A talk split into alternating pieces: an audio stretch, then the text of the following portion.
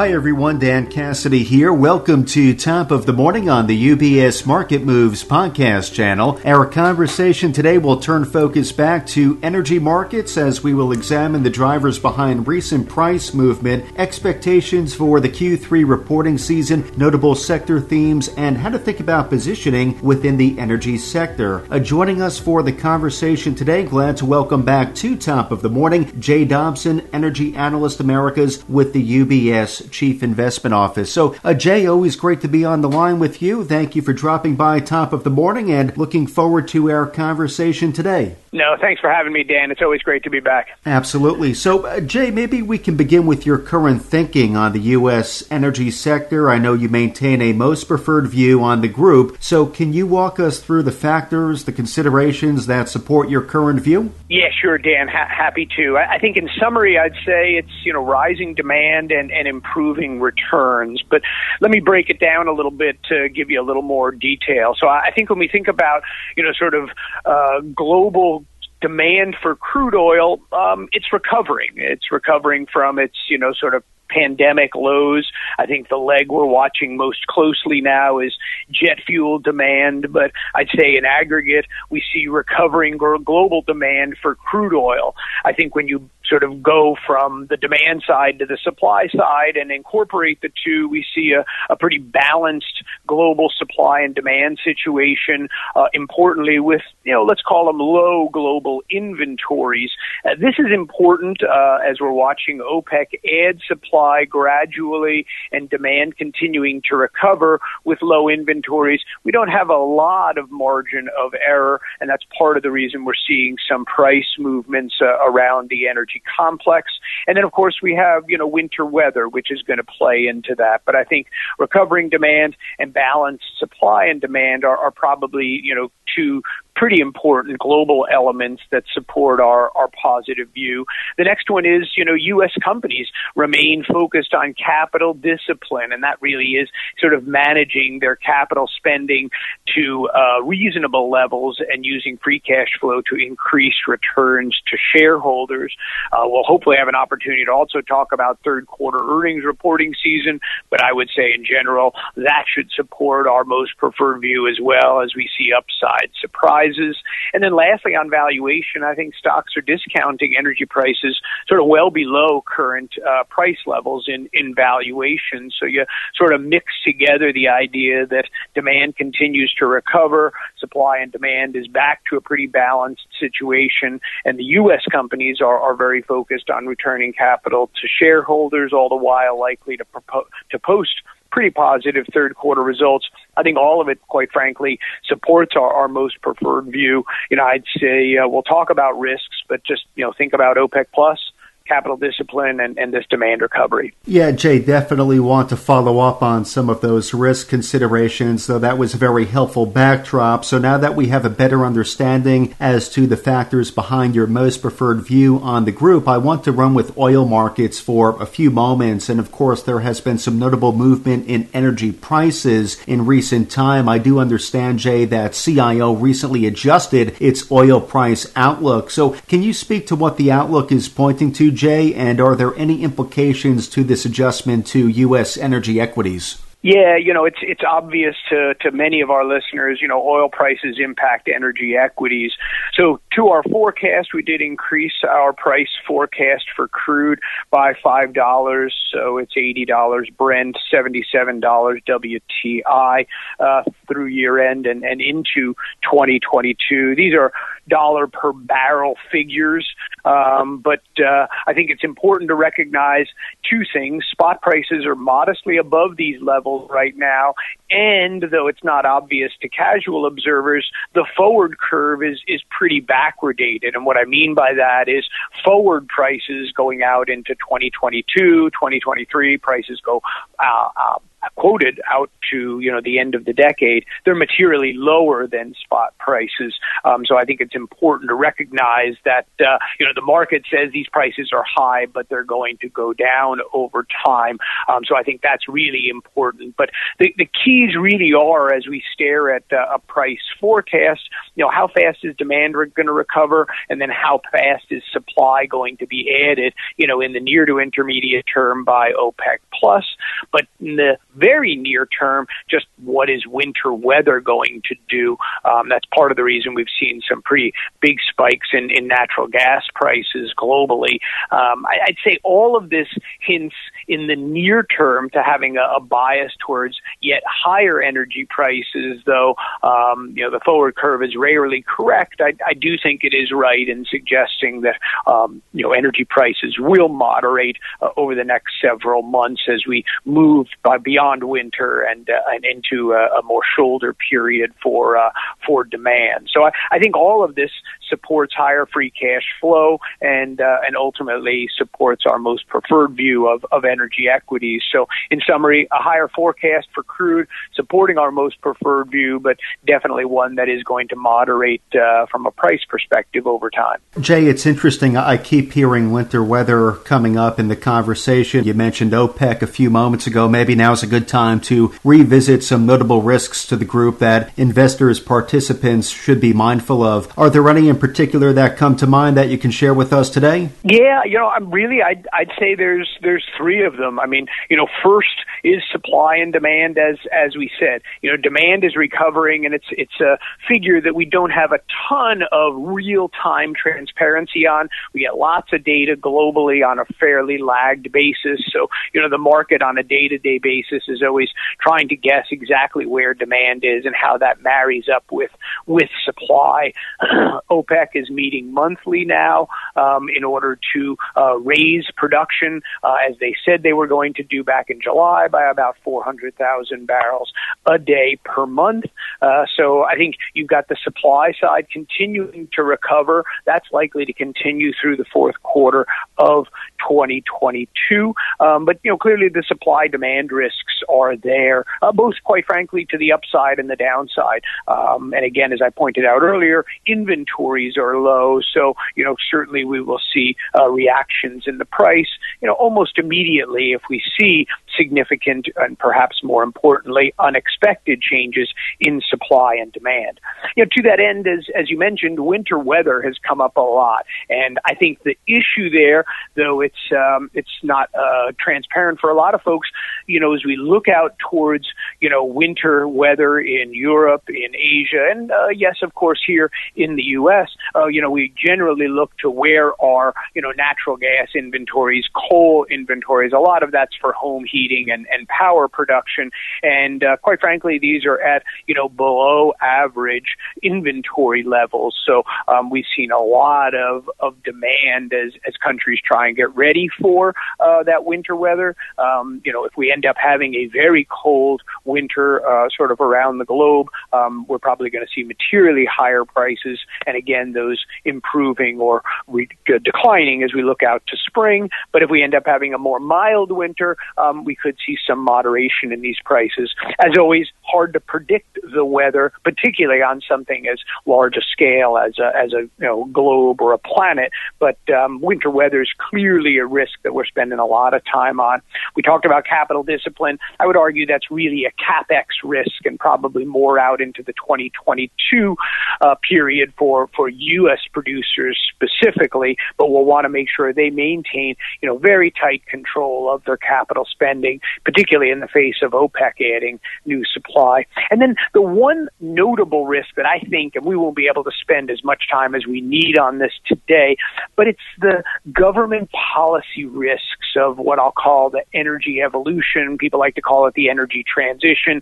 You know, evolution to me makes more sense because we're talking about something that will, in fact, evolve over time. It really has over just the last two or three years. But, um, you know, this is something high energy prices are causing a very, very focused discussion uh, around uh, around the energy evolution, what we should do, how fast we should be moving to things like renewables, how fast we have to transition to newer technologies like carbon capture and hydrogen, amongst other biofuels. Um, so, you know, I'd, I'd say government policy, if anything, in the long term, really, really leaves me sort of awake at night worrying about risks to the space. But you know, certainly near to intermediate term, um, you know, there's probably less risk uh, just given where we are from a pricing perspective and and a demand recovery perspective. Clearly, no shortage of risks, and it sounds like each of the three J that you pointed out for us worthy of its own conversation dedicated podcast. Though I know we have a few more topics we want to get through today. Speaking of which, I know Jay, we're making our way into the Q3 reporting season. It was interesting. I did see recently that our colleagues on the equity strategy team, led by David Lefkowitz, put out a note where they spoke about how the earnings backdrop has weakened a bit, largely due to supply chain issues. So I'm curious, Jay, specific to U.S. energy, what are your expectations for the group for this upcoming reporting season? Yeah, it's going to be an interesting earnings reporting season, mostly because I expect positive upside surprises in in energy for for the third quarter. That reporting period will begin,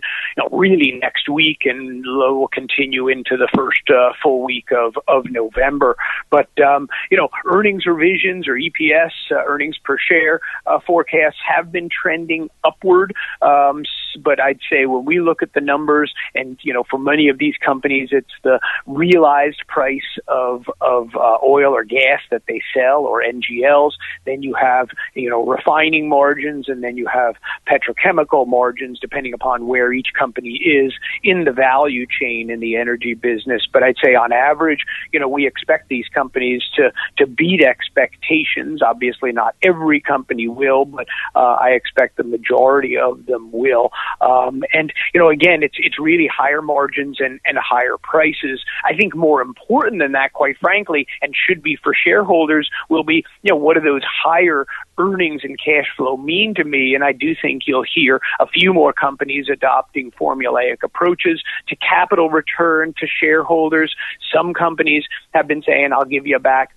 50 or 75% of free cash flow on a go forward basis on obviously a slightly trailing basis. So you're not giving back more money than you actually have, uh, since commodity prices can be volatile. But, um, you know, investors have really embraced that as a way to, you know, guardrail, um, or control that capital discipline that I talked about. So I think overall, I think third quarter earnings for energy companies, um, should be, uh, should be, uh, you know, pretty positive, uh, quite frankly. I guess to your comment on on David Lefkowitz's report, um, yeah, we do see a little bit of inflation, so we'll certainly be watching for that. Um, that'll be something that weighs slightly against some of the more positive elements I mentioned, but um, you know, we really don't think uh, supply chain will impact much on the U.S. companies. We'll obviously have some Hurricane Ida influences on the refiners, but uh, I think by and large, um, this should be a bright spot among uh, earnings reports for uh, for the S and P 500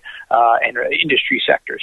Okay, well, Jay, thank you for the clarity on earnings expectations for the group. I know we're in early days here, so it will be an interesting few weeks ahead for the group and looking forward to seeing the results. Maybe we can switch gears a bit, Jay, talk about some notable sector themes. I know in prior podcasts we've spent time on this. Always interesting to hear about what's top of mind for you in this respect. So, what are some key themes, Jay, that you're monitoring at the moment? Yeah, I mean, Dan, at the risk of, of being somewhat repetitive, you know, I think there's three of them. You know, energy evolution, we sort of touched on briefly already as always, merger and acquisitions. We haven't hit on that yet, but that's always a theme. And then, then capital discipline. Then let me take each of these. You know, we've talked about energy evolution. I think from an investor perspective, what you have to focus on here is, you know, how is the energy evolution going to unfold? And it'll be unpredictable. You know, certainly there were people saying, you know, fossil fuels should be gone quickly. What we're clearly realizing now, uh, as we've been advocating, is fossil fuels are going to be around for a long time. What we need to do is find economic economic solutions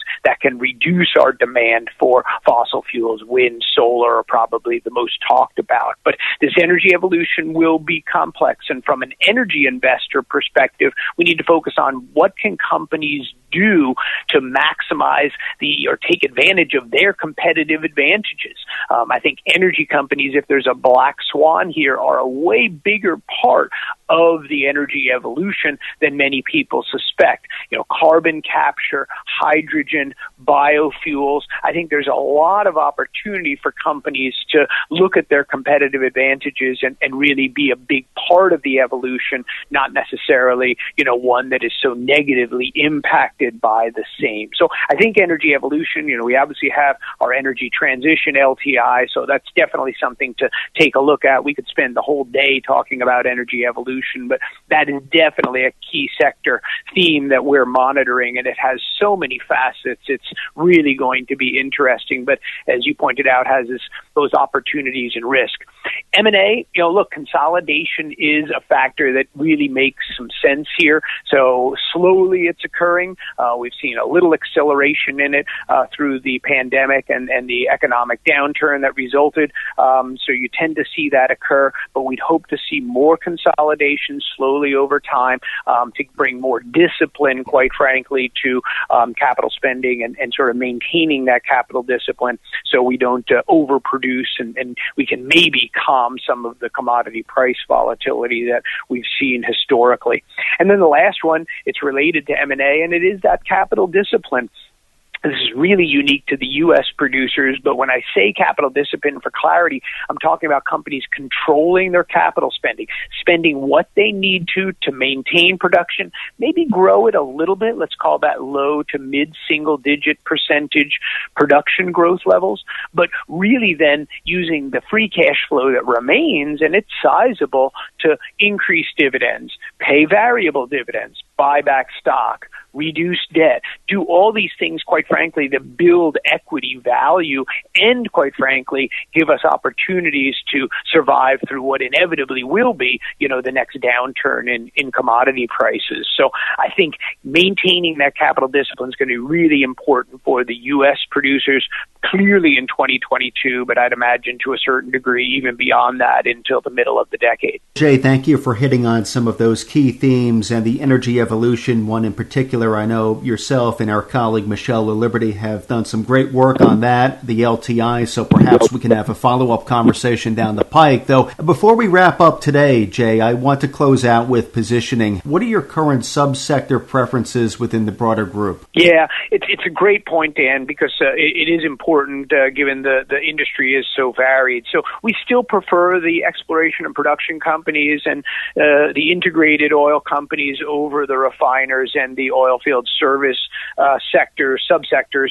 Um, I, I think when you look at where margins are for refiners and for the oil field services companies into 2022, you know, the, the ranking may be quite frankly closer than it's been over the last four to six months. You know, if you recall, you know, we've been pretty favorable on the upstream E&P and integrateds and really a lot more cautious on, on refiners, you know, certainly before we got to the, the summer driving season. But I think it's going to tighten up. It'll probably be a better uh, uh, outlook for refiners and oilfield services. Um, you know, still probably going to continue to favor the exploration uh, companies and and the integrated oils, but um, it, it'll be a lot closer, quite frankly. I think most importantly, and this really goes across all sectors, you know, we favor higher quality companies, you know, with you know very attractive assets, solid drilling inventories, balance sheet strength. You know, I think if we've learned anything, and you know, we haven't really covered it yet on this podcast, but you know, this has been a great year for energy equities.